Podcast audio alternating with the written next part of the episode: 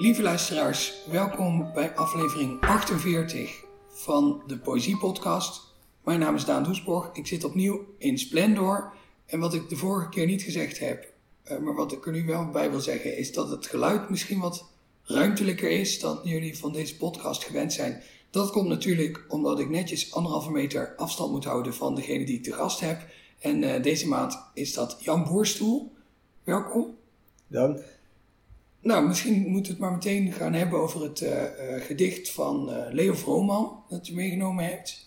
Wilt u nog iets over zeggen of gaan we er eerst naar luisteren?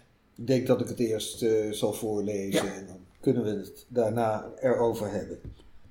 Vrede. Komt een duif van honderd pond, een olijfboom in zijn klauwen, bij mijn oren met zijn mond, vol van koren zoete vrouwen, vol van kirrende verhalen, hoe de oorlog is verdwenen. En herhaalt ze honderd malen, alle malen zal ik weten. Sinds ik mij zo onverwacht in een taxi had gestort, dat ik in de nacht een gat naliet dat steeds groter wordt. Sinds mijn zacht betraande schat droogte blozend van ellende staan bleef, zo bleef stilstaan dat keiste en ketste in haar lende, ben ik te dicht en droog van vel om uit te zweten in gebeden, kreukels knijpend evenwel, en vrede knarsend, vrede, vrede. Liefde is een stinkend wonder van onthoofde wulpsigheden, als ik voort moet leven zonder vrede, godverdomme, vrede. Wat het scheurende geluid waar ik van mijn lief mee scheide, schrikt mij nu het bed nog uit, waar wij soms in dromen beiden, dat de oorlog van weleer wederkeert op te voeten, dat we eigenlijk al niet meer, kunnend alles, toch weer moeten liggen, rennen en daarnaast gillen in elkanders oren, zo wanhopig dat we haast dromen ons te kunnen horen mag ik niet vloeken als het vuur van een stad, sinds lang herbouwd, voortrolt uit een kamermuur, rondlaait en mij wakker houdt. Doch het vers gebraden kind, vuurwerk wordend, is het niet wat ik vreselijk, vreselijk vind. Het is de eeuw dat niets geschiet, nadat eensklaps midden door een huis een toren is komen te staan van vuil, lang vergeten keldermodder, snel onbruikbaar wordend huisraad, bloedrode vlammen en vlammend rood bloed, de lucht eromheen behangen met levende delen van dode, doch aardige mensen. De eeuwlange stilte voordat het verbaasde kind in deze zuil gewurgd wordt en reeds de armpjes opheft. Kom vanavond met verhalen hoe de oorlog is verdwenen en herhaal ze honderd malen, alle malen zal ik wenen. Dank u wel. Waarom heeft u dit gedicht uitgekozen om hier te lezen vandaag? Omdat het al heel lang een favoriet gedicht van me is. En uh, nou ja, eigenlijk uh, op het moment dat je vroeg, uh, zoeken ze een gedicht uit. Het moet ook enige substantie hebben. Het is een vrij lang gedicht. Hè? Dus, en ja, het is heel, ik vind het heel indrukwekkend en beeldend geschreven ook. Ja, die laatste regels die zijn natuurlijk overbekend en staan geloof ik op het Wetering-circuit, dacht ik, in steen uitgehouwen. Of ja, het, zou me niet verbazen. Ik, weet dat niet, maar ik, ik, kan me dat best voorstellen. Dat, uh, het is uh, het wonderlijk, het begint vrij, vrij strak, ook vrij strak metrisch. En op een gegeven moment aan het eind dan opeens, dan krijg je regels die als het ware helemaal loshangen aan het gedicht. Hè, met, met een aantal vrij vreselijke beelden. Het deed me eigenlijk, dat bedacht ik gisteravond het uh, deed mij aan uh, Guernica van Picasso denken. Wat ook door een bepaalde gebeurtenis, in dit geval gaat het dan in het algemeen, maar een bombardement in de oorlog opeens. Uh, ja, dat heeft hij buitengewoon indrukwekkend naar mijn smaak beschreven. Hè? De, de, wat is het? De toren van vuil, hè? De, de levende delen van dode, dogaardige mensen. Dat, ja, dat heeft op mij toen altijd al veel indruk gemaakt en dat is nog steeds zo. Er spreekt ook heel veel eh, woede en, en, en verdriet ja, uit. Zeker. En het is heel duidelijk het, het relaas van iemand die dit, die dit allemaal ook heeft moeten doorstaan. Nou, ik had dit niet zo op kunnen schrijven als uh, persoon die ver na de oorlog geboren is. Ja, ik denk dat hij het niet zelf heeft meegemaakt. Dat, uh, ik geloof ik niet dat Vrooman tijdens bombardementen in, het, uh, in Nederland was. Dat, maar in ieder geval, uh, ja, kan hij het zich voorstellen. Dat, zoals Picasso zich kon voorstellen hoe Guernica eruit zag na, het bom, na de bombardementen. Terwijl Picasso er toen zelf ook niet was. Hè? Dat, ja. ja. ik bedoelde ook eigenlijk meer in algemene zin de oorlog ja. meegemaakt. Ja, exact, ja. Um, en eigenlijk, misschien is het ook wel bijna zonde dat die, die slotregels, die, die heel mooi zijn, maar, maar in vergelijking met de rest van het gedicht ook wel, wel een beetje braaf qua mm. vorm, dat, dat, dat dat nou de, de bekendste regels van dit gedicht zijn geworden, terwijl, terwijl de rest zo kolkt en, uh, en aangrijpt.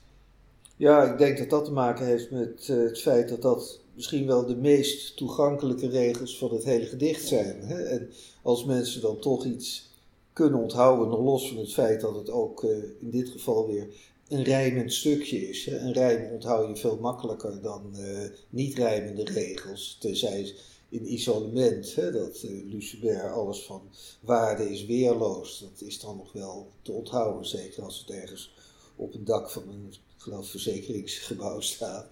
Maar ja, wat langere niet rijmende regels, dat wordt al meteen een stuk lastiger. En dan, uh, zodra het, het rijm bindt ook uh, ja, de boodschap als het ware.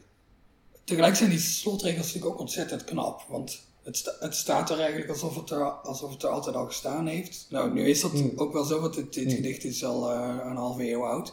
Maar ik had uh, tijdens mijn gesprek met Joke van Leeuwen over Leo mm. Vrooman ditzelfde gevoel ook al. Dat het, het is bedriegelijk uh, hoe, hoe makkelijk het er, het er staat. Alsof het er op geen andere mm. manier had kunnen mm. staan. Wat natuurlijk misschien wel het hoogst haalbare is voor een dichter. Ja, althans zeker in die tijd. Is natuurlijk...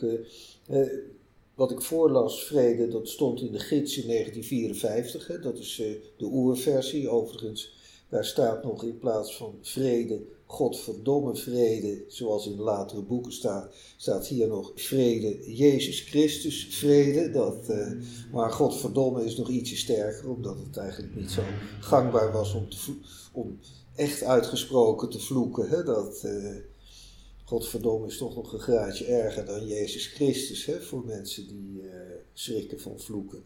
Maar het is, ja, nou reken maar uit, het is bijna 75 jaar oud. Hè? En ik denk qua actualiteit dat het nog niet zo vreselijk veel uh, aan actualiteitswaarde heeft ingeboet. Hè? Dat, uh, ja. Zou het nou zijn dat Leo Vrooman toen hij het schreef eigenlijk al godverdomme wilde schrijven, maar het niet helemaal durfde en het toen later heeft aangepast? Of zou hij misschien Jezus Christus hebben geschreven en toen in retrospect hebben gedacht, nou, nou, Vrooman, dat kan nog wel wat sterker. Dat kan sterker. Dat, ik denk dat laatste, maar dat kan ik uiteraard niet, uh, bewijzen. Maar het is wel zo, nogmaals, uh, in, zoals het in de gids stond. En zoals je dan, ik heb zelf een boek dat heet, uit mijn hoofd gezegd, 126 gedichten. En dat is ergens uit, uh, nou halverwege de jaren 60 is dat verschenen. En toen stond er al Godverdomme. En dat is een gedicht wat ongetwijfeld, die bundel die is met zijn toestemming uiteraard uitgegeven. Dus, uh, dus ik denk dat hij zelf op, op een gegeven moment om zoals dat chic heet, hem moverende reden, dacht van uh, inderdaad, ja, het kan toch nog iets uh, pregnanter ge, geformuleerd worden. Dat, uh, ja. En is, is Vrooman een dichter die dicht bij jezelf staat als dichter ook of als lezer?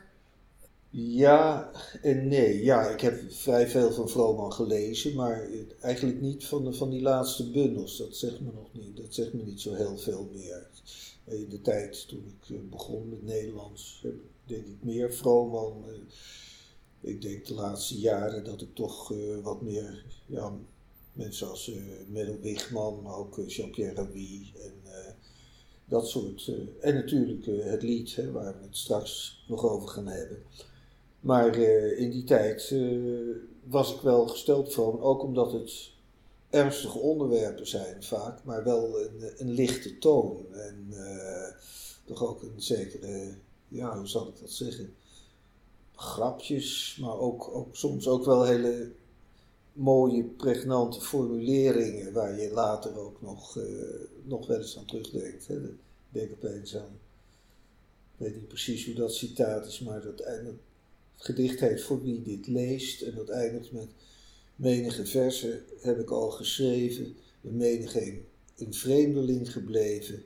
En wie ik griefde, heb ik niets te geven. Liefde is het enige. Dat, uh, en dat vind ik ook een uh, behoorlijk indrukwekkend, uh, indrukwekkende regels. Hè?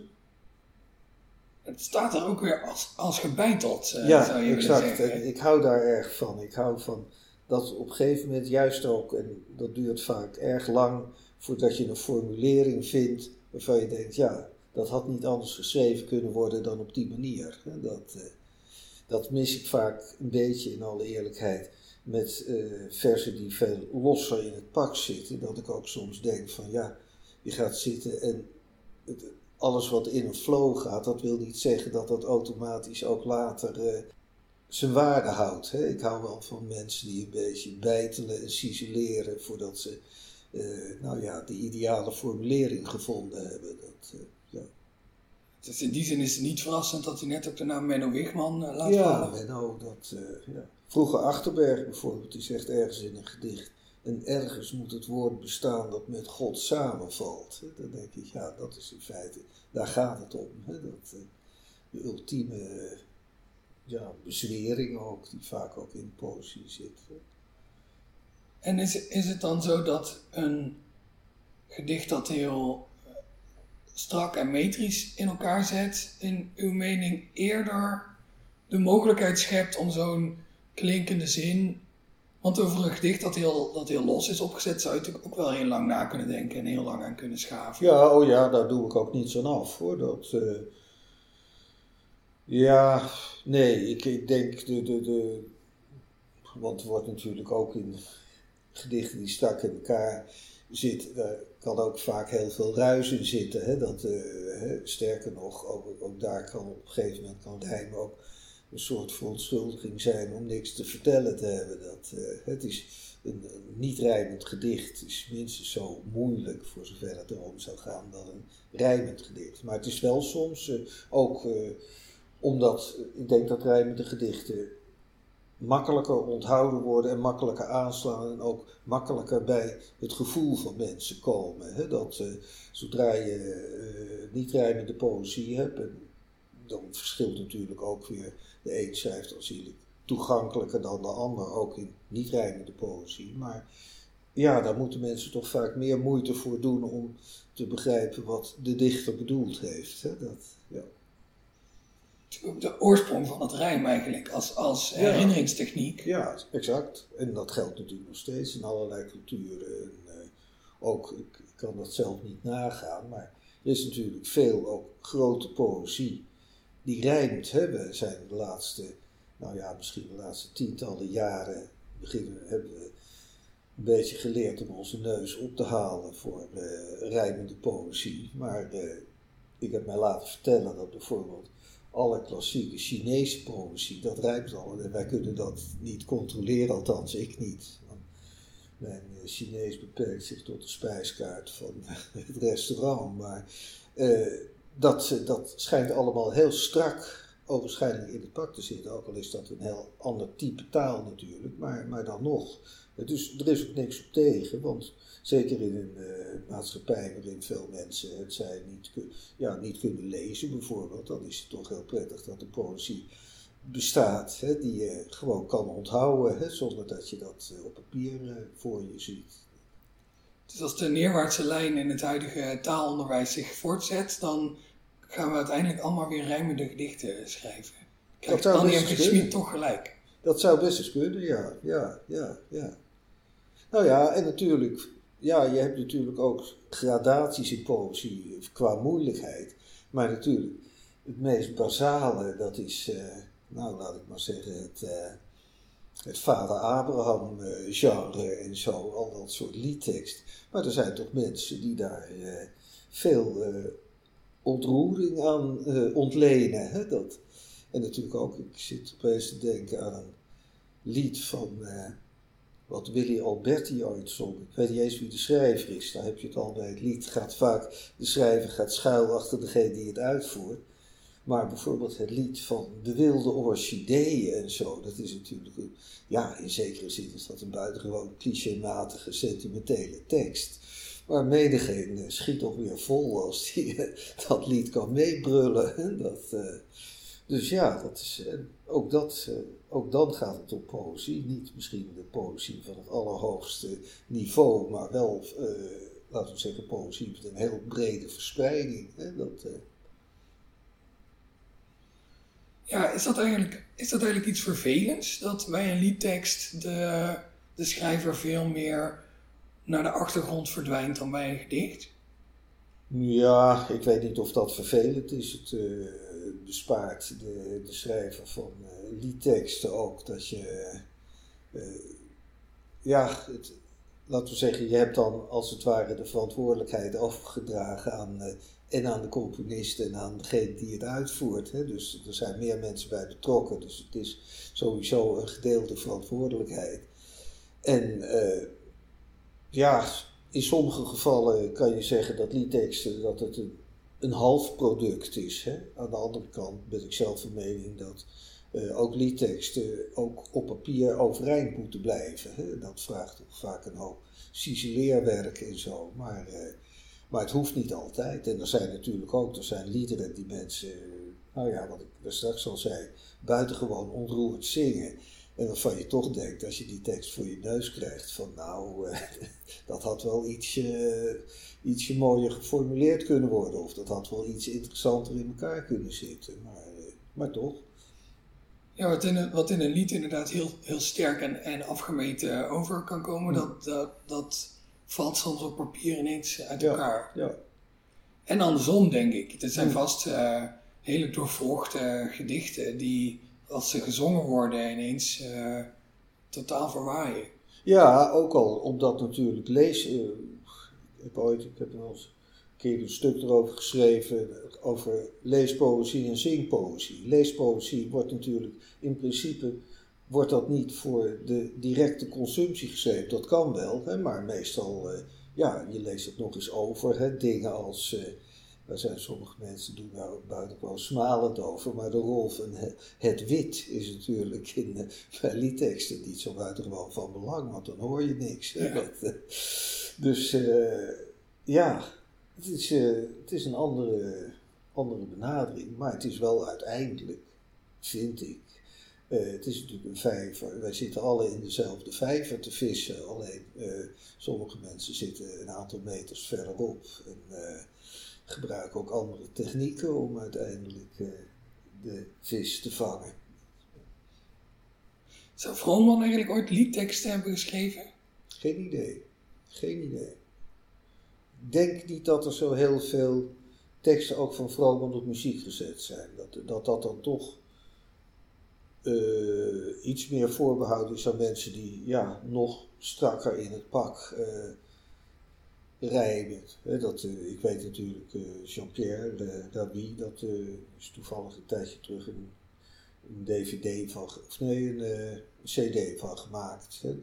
En dat is wel, maar ook, ik denk, Neeltje bijvoorbeeld, Neeltje Min, dat, dat leent zich ook wel. Maar er moet een zekere ruimte in zitten om, hè, want sowieso wordt er dan, om, om de tekst wordt de muzikale jas gebreid. En, dat, uh, en dan moet er ook nog iemand moet het uiteraard zingen, dus, dus er komen ook andere factoren bij die van belang zijn. En, dat, en soms is dat heel goed hoor, dat, uh, weet wel, ik ben, heb ooit met Boudewijn Spits uh, Just Enschede ooit in, ik dacht dat dat 19 94 of zo was, was de CPMB heeft toen een CD laten maken met allemaal uh, leesgedichten en die zijn toen op muziek gezet. Hè? En dat varieerde van Hendrik de Vries, staat me bij, dat Jenny Arian heeft toen uh, de kleine zigeunerprinses uh, op muziek gezet. En, en dat was, was een hele aardige CD en dan zie je dat, dat een aantal leesgedichten dan toch weer een heel nieuwe ja, nieuwe werkelijkheid krijgen op het moment dat ze op muziek gezet zijn en door uh, kundige uh, zangers en zangeressen ten gebracht zijn. Als ik me goed herinner, heet die CD Denkend aan de Dapperstraat. Dat, eh, en dat is natuurlijk ook zo'n gedicht. Maar ja, dat is er weer Bloem. Bloem is bijvoorbeeld ook een dichter die zich eigenlijk, je zou kunnen zeggen, vrij makkelijk op muziek laat zetten. Hè? Dat zit vrij strak in het pak. En, dat, eh, en het, heeft, is ja, in zekere zin toch betrekkelijk toegankelijk om, eh, om te lezen. Hè? Dat, Ja, er zijn natuurlijk ook altijd nog dichters. Lucebert kan ik me voorstellen dat hij moeilijker is om op muziek te zetten. Maar die heeft wel een liedtekst voor de zangeres zonder naam eh, gemaakt wordt. Ja, maar dan zie je dat hij ook weer heel erg, dat, dat, heet, eh, als ik me goed herinner, de, ja, iets van de, de sold- soldatenmoeder of Ja, de Dat, soldatenmoeder inderdaad. en dat is dan opeens heel erg, nou ja, je zou bijna zeggen als smartlap geschreven. Hè? Dat, eh, en daar is dan kennelijk de, de, ja, het bijzondere is dat staat op muziek van Bruno, Bruno Maderna staat me iets van bij. Maar dat weet ik niet. Ja, en dat was dan Bruno, Bruno Maderna, was ook een componist uit het, eh, laat ik maar zeggen, wat moeilijker genre en zo. Dus het was een hele bijzondere combinatie. Alleen het punt is, die soldatenmoeder, ik denk niet dat iemand dat ooit eh, verder eh, nog de neiging heeft gehad om dat op zijn repertoire te nemen. Hè. Dat, Ik zoek ook altijd, als ik op een vlooienmarkt of, op een, of in een kringloop een plaat van de zangeres zonder naam tegenkom, kijk ik altijd of de soldatenmoeder erop staat. Maar dat staat er nooit op. nee. Dus het is misschien ook niet een heel succesvol Nee, nummer het van was de zangeres volgens mij geen su- succes. Het was eh, ja, in intellectuele kringen een succes. Hè, maar dat, eh, ja, Dus Lucebert was een slechte smartlappenschrijver. dat denk ik, ja. Dat denk ik, ja. Ik denk ook dat hij natuurlijk... eh, ja, als hij had moeten schilderen als, eh, bij wijze van spreken, Rien Poortvliet, als je dan nog wat zegt, dat zou hij ook niet gekund hebben. Dat hoeft ook helemaal niet, maar hè, het, is natuurlijk toch, dan ben je dus toch iets te ver ja, eh, weggedreven van je eigen eiland. Hè? Dat, eh, ja. En heeft u zelf wel eens geprobeerd om hele vrije abstracte verzen te schrijven? Of is dat een... Schrijf natuurlijk geen Ja. smartlappen, de vergelijking gaat niet één op één Nee, op. nee, maar nee. Ja, ik heb wel eens eh, wat, wat losser geschreven dan, dan heel st- En zeker, eh, ja, kijk, het is sowieso al anders op het moment dat ik eh, die tienregelige gedichten, sonnetines, daar ben ik, dat is meer, daar ben ik vrijer in, in de zin van, ben ik minder gebonden aan, nou ja, toch een zekere toegankelijkheid en strakheid dan, eh, dan in liedteksten. Hè. Kijk, in principe een lied komt één keer langs, dus dat moet, moet je toch minimaal. hè, Er zitten natuurlijk altijd lagen onder, althans dat kan. Maar je, je moet wel het idee hebben van ik begrijp waar het over ging als het lied eenmaal afgelopen is. En nogmaals, dat geldt voor leesgedichten, geldt dat al minder. Dat, eh, over leesgedichten gesproken, zou je het gedicht van Leo Vrooman nog een keer eh, voor ons eh, willen lezen? jawel hoor. Is dit een leesgedicht eigenlijk? Ja, wel. Ja, dat is heel erg een leesgedicht. Ook al door zijn vorm. Hè? Dat, eh, dan moet je anders een, dan moet je een componist hebben die er een hele grote jas omheen breidt. Om- Wil er toch nog enige samenhang houden. Hè? Het heeft nu zijn samenhang door het onderwerp, maar voor de rest zijn het, is het heel los in, in de vorm. Hè? Dat, ja. Kan wel, maar het is, eh, het is lastiger dan, denk ik, voor een componist om dan nog op een of andere manier het aan elkaar vast te koppelen, hè, de verschillende onderdelen. Misschien beter voor een complete suite. Ja, dat zou kunnen, ja. En dan ga je het waarschijnlijk toch weer in stukjes knippen. En dan zal je inderdaad, zo'n zo'n slot zal je dan misschien als een soort van thema, dan heb je dan een neiging om bepaalde structuurtjes, om die eventueel te herhalen en ook eh, ja, op andere plekken te gaan zetten. Hè. Dat kan natuurlijk ook gebeuren. Dat, eh, ja. Ik zal straks aan de bar van Splendor eens kijken of er nog een gegadigde componist rondloopt die zich eh, vast wil bijten. Ja, ja, ja. Wil ik het nog een keer voorlezen? Vromans eigen Guernica. Dat, eh, Goed. Vrede. Komt een duif van honderd pond, een olijfboom in zijn klauwen bij mijn oren, met zijn mond, vol van koren, zoete vrouwen, vol van kirrende verhalen hoe de oorlog is verdwenen. En herhaalt ze honderd malen, alle malen zal ik wenen. Sinds ik mij zo onverwacht in een taxi had gestort, dat ik in de nacht een gat naliet dat steeds groter wordt. Sinds mijn zacht betraande schat droogte blozend van ellende, staan bleef, zo bleef stilstaan dat keisteen ketste in haar lende, ben ik te dicht en droog van vel om uit te zweten in gebeden, kreukels knijpend evenwel en vrede knarsend, vrede, vrede.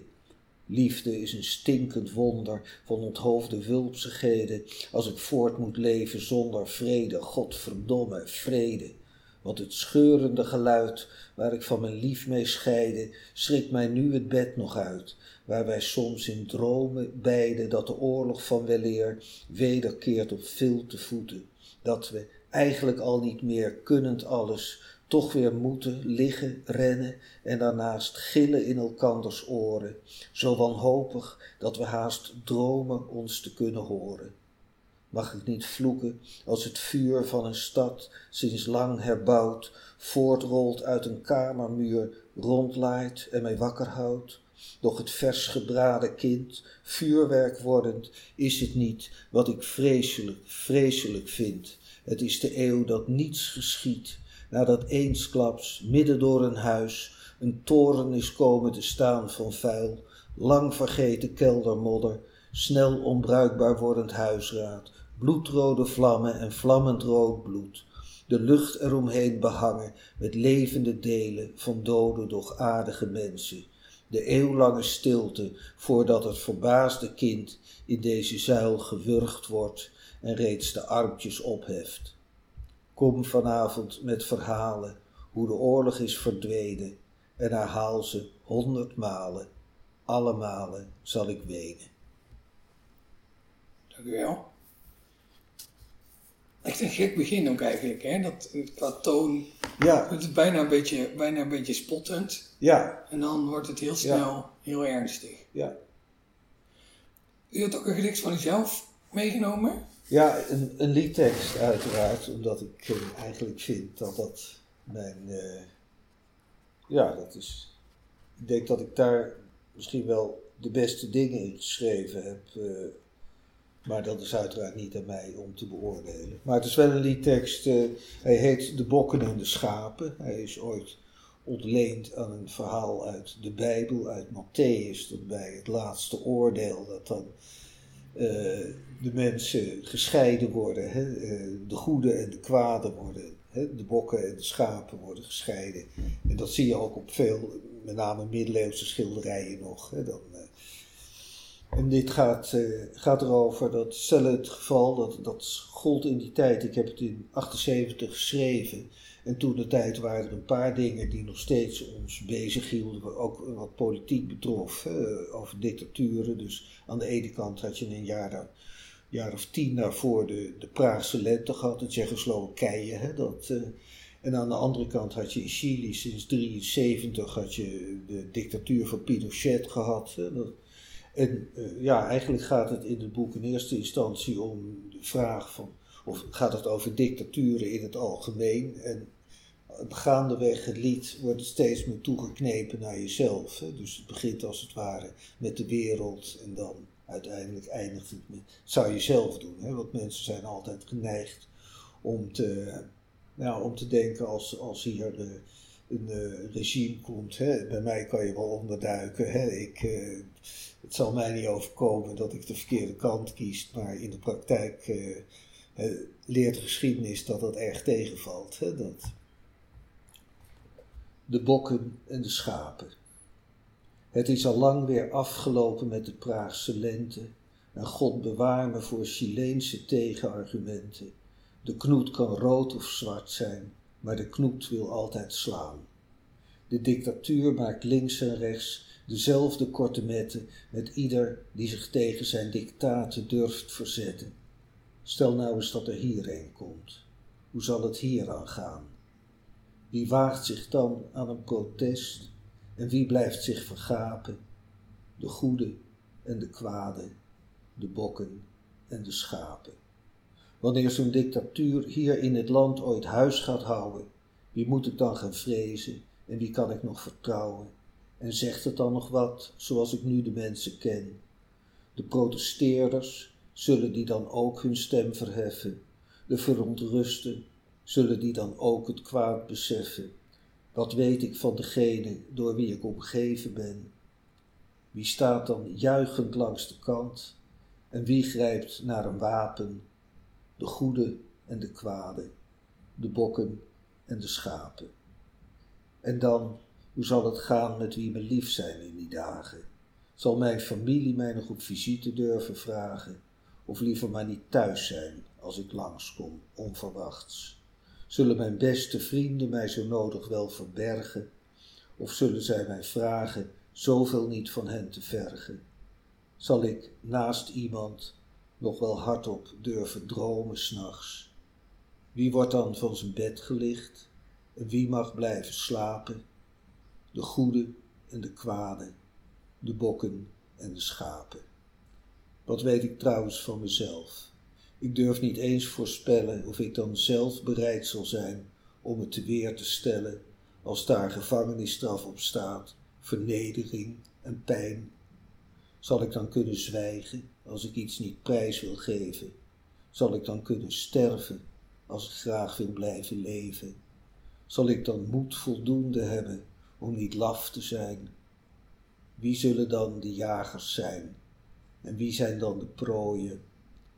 De bokken en de schapen, de levende en de doden. In eerste instantie, ik heb het geschreven voor uh, een programma van Jasperina de Jong, toen de tijd. Deze muziek, mooie muziek ook, opgemaakt door Harry Banning. Later heeft Adele Bloemendaal het op haar repertoire genomen.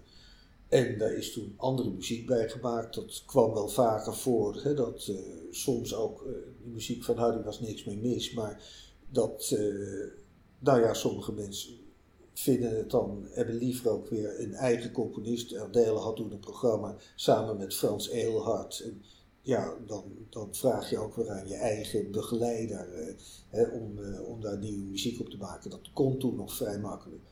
Dus in die versie van Adele, die is veelvuldig gebruikt door haar. Dat is ook wel, uh, staat op cd's en het is uh, ook voor televisie geweest. En later hebben nog een aantal andere mensen het gezongen.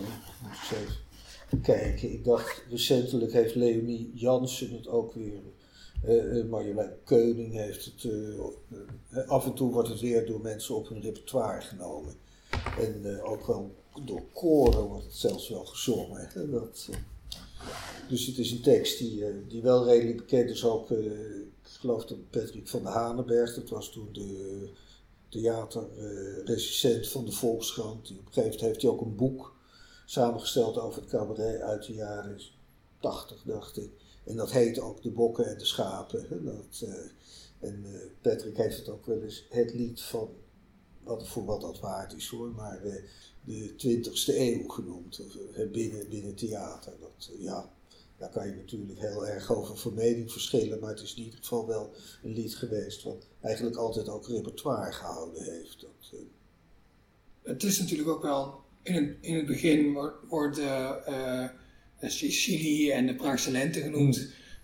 Voor mensen die nu jong zijn, zijn dat misschien begrippen die, waarvan ze denken, ja, maar ja, je hoeft dat ook niet te weten om daarna de universele boodschap van het uh, gedicht uh, te kunnen begrijpen. Dat had ik ook. Ik heb ooit, uh, er is me ook wel eens gevraagd om dat te veranderen. Ik dacht zelfs dat Adele dat op een gegeven moment vroeg. En toen zou dan de Chinese lente, weet je, ja, nou, dan moet je ook weer andere tegen.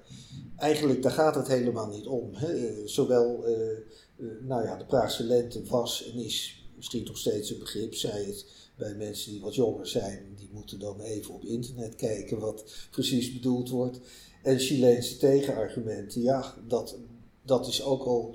Ja, ik, ik heb ook bij, bij dingen die schrijft, ook voor theater, dat is een beetje in tegenspraak misschien met wat ik daar straks zei in een lied. Natuurlijk, aan de ene kant, je moet het meteen kunnen begrijpen, je moet het meteen in kunnen. Aan de andere kant, het is ook helemaal niet erg als er dingen in staan die je niet meteen weet, dan zoek je ze maar op. Dat geldt ook voor kinderrepertoire, maar dat geldt zeker ook voor liedteksten voor volwassenen. Oh, er kan best wel eens een woord in staan waarvan je denkt, daar moet ik even voor naar vandalen of uh, vandaag de dag naar internet, maar... Opzoeken is, uh, daar is ook nog nooit iemand uh, slecht van geworden. Het is ook alleen maar leerzaam. Uh, ja, exact. He, dat, ja. En het is ook, he, er is nogmaals ook dat is misschien nog wel aardig. Op een gegeven moment, ik weet helemaal niet meer wie die mensen waren, op een bepaald moment was er een koor. En dat was een koor, een, uh, laten we zeggen, een koor van een communistisch koor was dat. En die wilde dat lied gaan zingen, of dat mocht.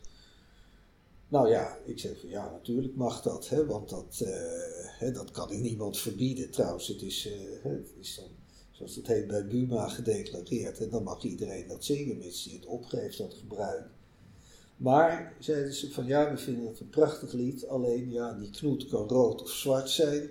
Die knoet die rood is, dat willen we eruit hebben. Ik zeg, nou, dat heb ik een verrassing voor je, doe het dan maar niet, want dat wordt uiteraard, ik verander daar niks aan. En een van de essenties is in juist dat de knoet rood of zwart kan zijn, maar het gaat erom dat die knoet altijd wil slaan. Nou, toen is dat bij mijn weten, is het toen niet doorgegaan, want men vond eigenlijk niet dat men zijn achterban dat aan kon doen om, uh, ja, dat, te zeggen dat het ook wel eens iets op uh, communistische regimes aan te merken kon zijn. Dat, uh, ja, pech gehad dan. En ze hebben dan ook misschien fundamenteel iets aan, het, aan de tekst niet begrepen. Nou ja, exact. Dat idee had ik ook. Ik herinner me nog inderdaad, ik had toen een dame, het was een koor ergens uit de Zaanstreek of zo. Het zal al lang niet meer bestaan, maar uh, ja, een koor van gestaalde kaders die er niet van hielden dat, dat er iets anders werd verkondigd dan het evangelie waar zij hun ziel en zaligheid aan verkocht hadden. Dat, ja. Ik kan me voorstellen dat er los van dit soort politieke ingrepen, waarvan het denk ik heel goed is om die te alle tijden af mhm. te wijzen, dat wanneer een tekst op muziek wordt gezet, ik heb daar zelf ook wel eens ervaring mee gehad, dat een, een componist natuurlijk soms misschien wensen heeft om, om, om ook in die tekst in te grijpen als dat muzikaal beter, beter uitkomt. Gebeurt dat wel eens?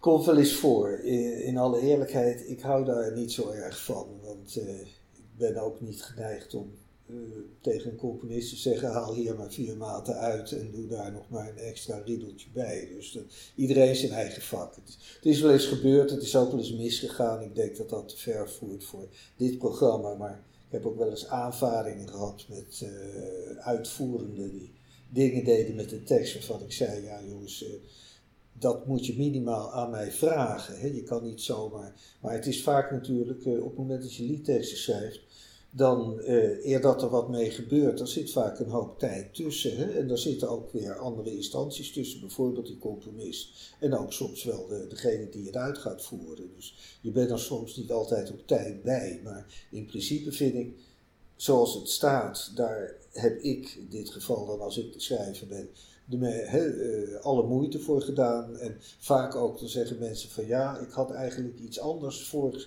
uh, in mijn hoofd. En dan stellen ze iets voor waarvan ik denk, ja, dat had ik dus uh, na een kwartier alweer verworpen. En daarna heb ik er nog drie dagen over gedaan om uiteindelijk iets te vinden wat ik, wat ik beter vond. dat zijn vaak buitengewoon voor de hand liggende dingen waarvan mensen dan opeens denken van ja, maar ik heb ook wel een mening. En, maar ja, in principe nogmaals, iedereen zijn vak. En ja, als het om de tekst gaat, vind ik in principe uh, dat ik het beter weet tot op het moment dat iemand met een suggestie komt van ik denk, ja, dat vind ik beter. Dan zal ik ook de eerste zijn om mensen ook dankbaar te zijn dat, uh, ja, om, dankbaar te zijn dat mensen zo'n zo oplossing bedacht hebben. Hè? Dat, ja. Ik heb een paar keer meegemaakt dat een, een tekst die ik gemaakt heb door door iemand anders werd, werd uitgevoerd, hè, uh, gezongen. En ik, ik vond het altijd heel erg ontroerend om mee te maken. Maar wat me ook heel erg bijzonder lijkt, zoals dan dus bij deze tekst, is als het dan meerdere keren ge, gearrangeerd wordt. Hoe, hoe is dat? Uh, komen er dan interessante uh, verschillen aan het licht? ja, ver, verandert zo'n tekst ook ja. met de manier waarop het gearrangeerd is? Ja, dat, dat kan. Dat, uh, ik heb ooit een lied geschreven, aanvankelijk voor ook weer Jasperina de Jong. Dat heet uh, De Goede Oude Tijd heeft nooit bestaan. Uh, daar was aanvankelijk muziek op gemaakt, ik dacht door Pieter Niewind. Dat, ook prima muziek. Eh, dat is later over Adele Bloemendaal ook. Adele had erg de neiging om ook teksten die ze mooi vindt. Adele begon altijd bij de tekst. Dus, en dan wilde ze het zelf ook hebben. En die dan vaak door componisten met wie ze werkte daar nieuwe muziek op maakte. Dus ook dat is door Adele met nieuwe muziek. En dat werd opeens een heel ander lied. Hè? Dat, zoals Jasperina dat zong, was dat, ik geloof dat Henk van Gelder dat toen ooit in de RC schreef. Van het was aanvankelijk een, uh, nou, een buitengewoon mooie, smaakvol chanson.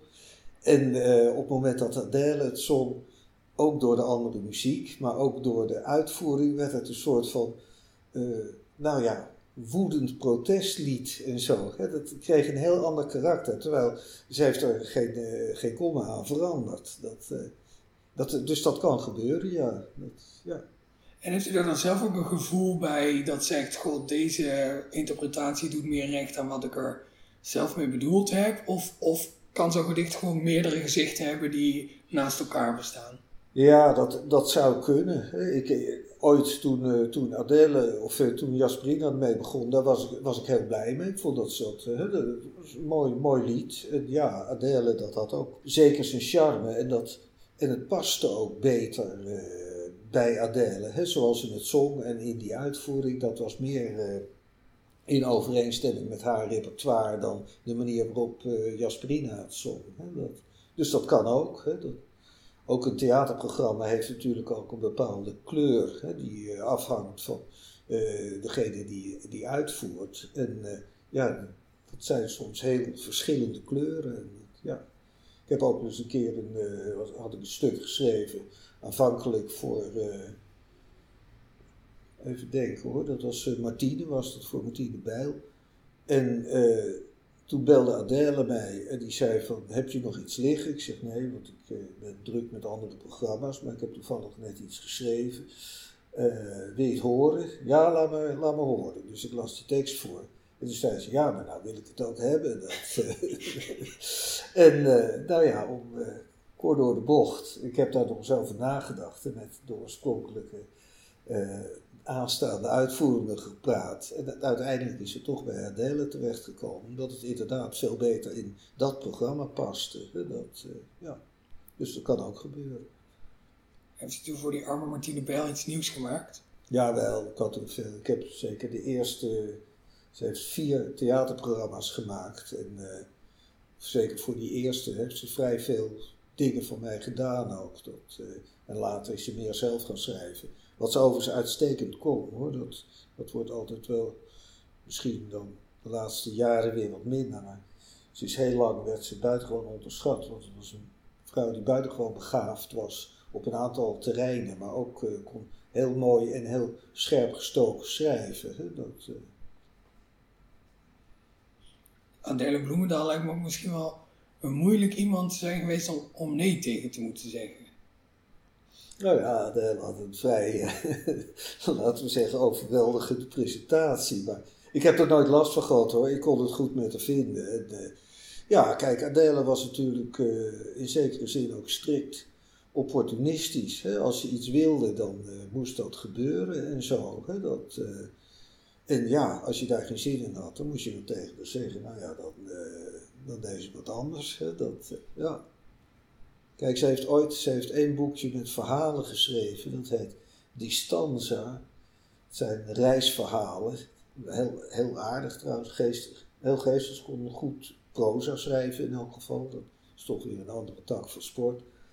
En uh, bij de presentatie schreef ze daarin, dat, uh, ik heb het boekje nog, Boerstoel, ik zal jou altijd meer lezen dan jij mij. Dat, uh, en dat, dat was ook wel zo. Hè? Dat was, Adele was echt heel erg een lees. Was dat, uh, ja,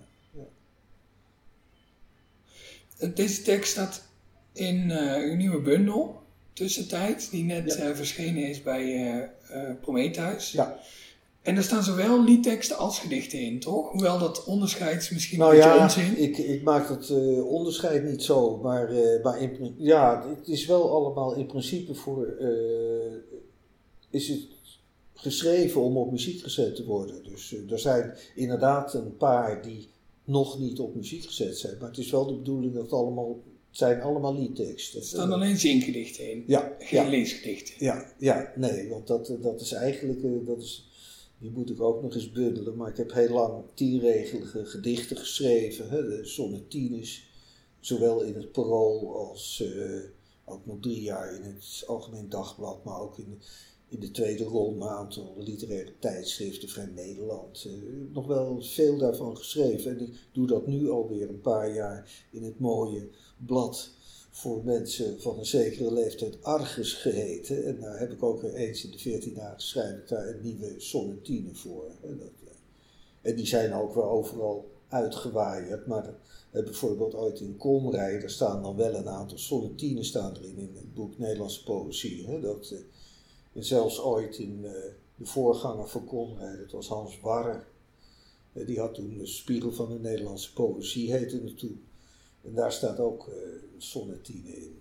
Eh, Maar dus na deze bundel kunnen we weer een, bundeling met sonnetines verwachten. Ja, nou ja, ik, ik zou, er zijn, er hebben uit mijn hoofd gezegd, ja, er zijn drie bundelingen geweest, wat grotere, dus drie boekjes, nieuwe vondsten, een beetje wees altijd het niemandsdier. Dat, eh, en, ja, dat laatste, altijd het niemandsdier, is van twee, nou, 2002 of zo. Dat, eh, en daarna is er nooit iets gebundeld, dus ik zou wel eens een, een zelf een selectie willen maken van, want er zijn er honderden bestaan er. Hè, dat, en dat is zeker allemaal niet eh, publicabel hoor. Dat, of dat, dat heeft zijn functie gehad. Maar, dat, maar er zijn ik denk dat er dan toch wel een aantal, ja, misschien overblijven. Nou, dat kan best een leuk boekje worden. Dat. Alleen, ja, god, eh, op dit moment sowieso natuurlijk het, eh, de verkoop van poëzie. Eh, Ik vrees dat ik nu een buitengewoon open deur intrap. Die is natuurlijk zo langzamerhand minimaal. Dus ik heb het er nog nooit over gehad met de uitgever. Maar ik denk dat hij op dit moment daar die vreselijk op zit te wachten. En er is ook een, wat kleinere uitgever, die had ooit het plan opgevat om alles, dus alles wat ik ooit als sonnetines had geschreven in één bundeling, ja, dat zijn er dan 6, 700. En of daar nou iemand op zit te wachten, dat weet ik ook niet. Dat, en wat, er zijn natuurlijk vrij veel die ook met actualiteit te maken hebben. En die kunnen op zo'n moment best, eh, best aardig, of eh, misschien zelfs wel, zoals Heinz, eh, Dr. Anders P. zei, genietbaar zijn. Maar dat wil niet zeggen dat ze nou eh, eeuwigheidswaarde hebben. Hè? Dus, dus ik moet daar nog eens over nadenken. En op dit moment, ik hoop eerlijk gezegd dat tussentijd dat dat dan eh, weer wat verkoopt. En dan zien we over een jaar of zo wel weer of er weer eens wat te bundelen is. Eh, Jan Kal heeft geloof ik duizend sonnetten gebundeld. eh, Ja, die had hij al, dat is al een tijd geleden. En nu heeft hij, toevallig zag ik op eh, AT5 een, een of ander rubriekje, en daar kwam Jan in voor. En toen zei hij dat hij inmiddels 1400 gedichten had geschreven. Dat, ja. Dus er komt binnenkort een vuistdik boek aan. Nee, dat was het. Oh, dat is was die duizend. Oh, ja. Die duizend, Ja. dat, heeft, dat is bij Vic van, toen was Vic van der Rijt nog uitgever. En daar is dat toen verschenen in eigen van Ditmar.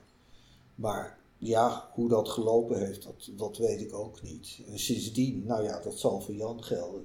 Jan is later, dacht ik, ook weer bij, bij Kees Aarts gaan uitgeven. Maar zelfs daar ben ik niet zeker van. Maar nogmaals, het is niet zo makkelijk. eh, maar weer die open deur. Om gewoon überhaupt al iets gedrukt te krijgen. Dat, laat ik dan alvast eh, alle luisteraars oproepen om naar de boekhandel te rennen.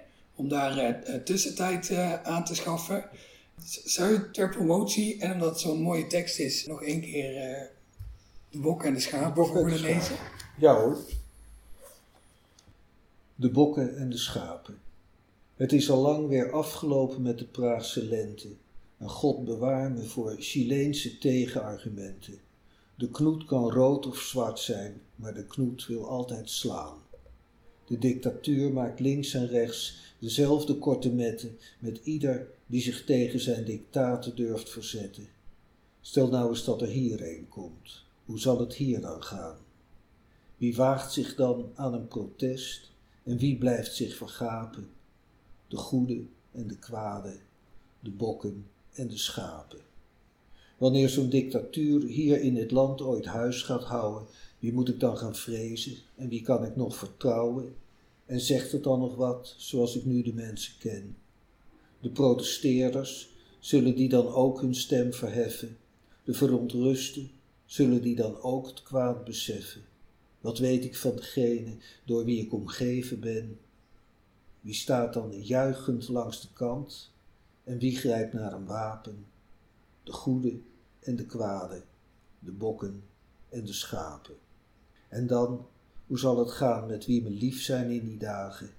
Zal mijn familie mij nog op visite durven vragen? Of liever maar niet thuis zijn als ik langskom onverwachts? Zullen mijn beste vrienden mij zo nodig wel verbergen? Of zullen ze mij vragen zoveel niet van hen te vergen? Zal ik naast iemand nog wel hardop durven dromen s'nachts? Wie wordt dan van zijn bed gelicht en wie mag blijven slapen? De goede en de kwade, de bokken en de schapen. Wat weet ik trouwens van mezelf? Ik durf niet eens voorspellen of ik dan zelf bereid zal zijn om het te weer te stellen als daar gevangenisstraf op staat, vernedering en pijn. Zal ik dan kunnen zwijgen als ik iets niet prijs wil geven? Zal ik dan kunnen sterven als ik graag wil blijven leven? Zal ik dan moed voldoende hebben om niet laf te zijn? Wie zullen dan de jagers zijn? En wie zijn dan de prooien? De bokken en de schapen, de levende en de dooi. Dank u wel. Jan Boerstoel. Dit was aflevering 48 van de Poëzie-podcast. Die wordt gemaakt door mij, Daan Doesborg, in samenwerking met de Stichting Literaire Activiteiten Amsterdam. Luister je deze podcast in een van de vele podcast-apps en heb je zin om een recensie achter te laten, dan zou ik daar bijzonder gelukkig mee zijn. Dan weet ik een beetje wat jullie ervan vinden. Volgende maand zijn we er weer. Graag tot dan.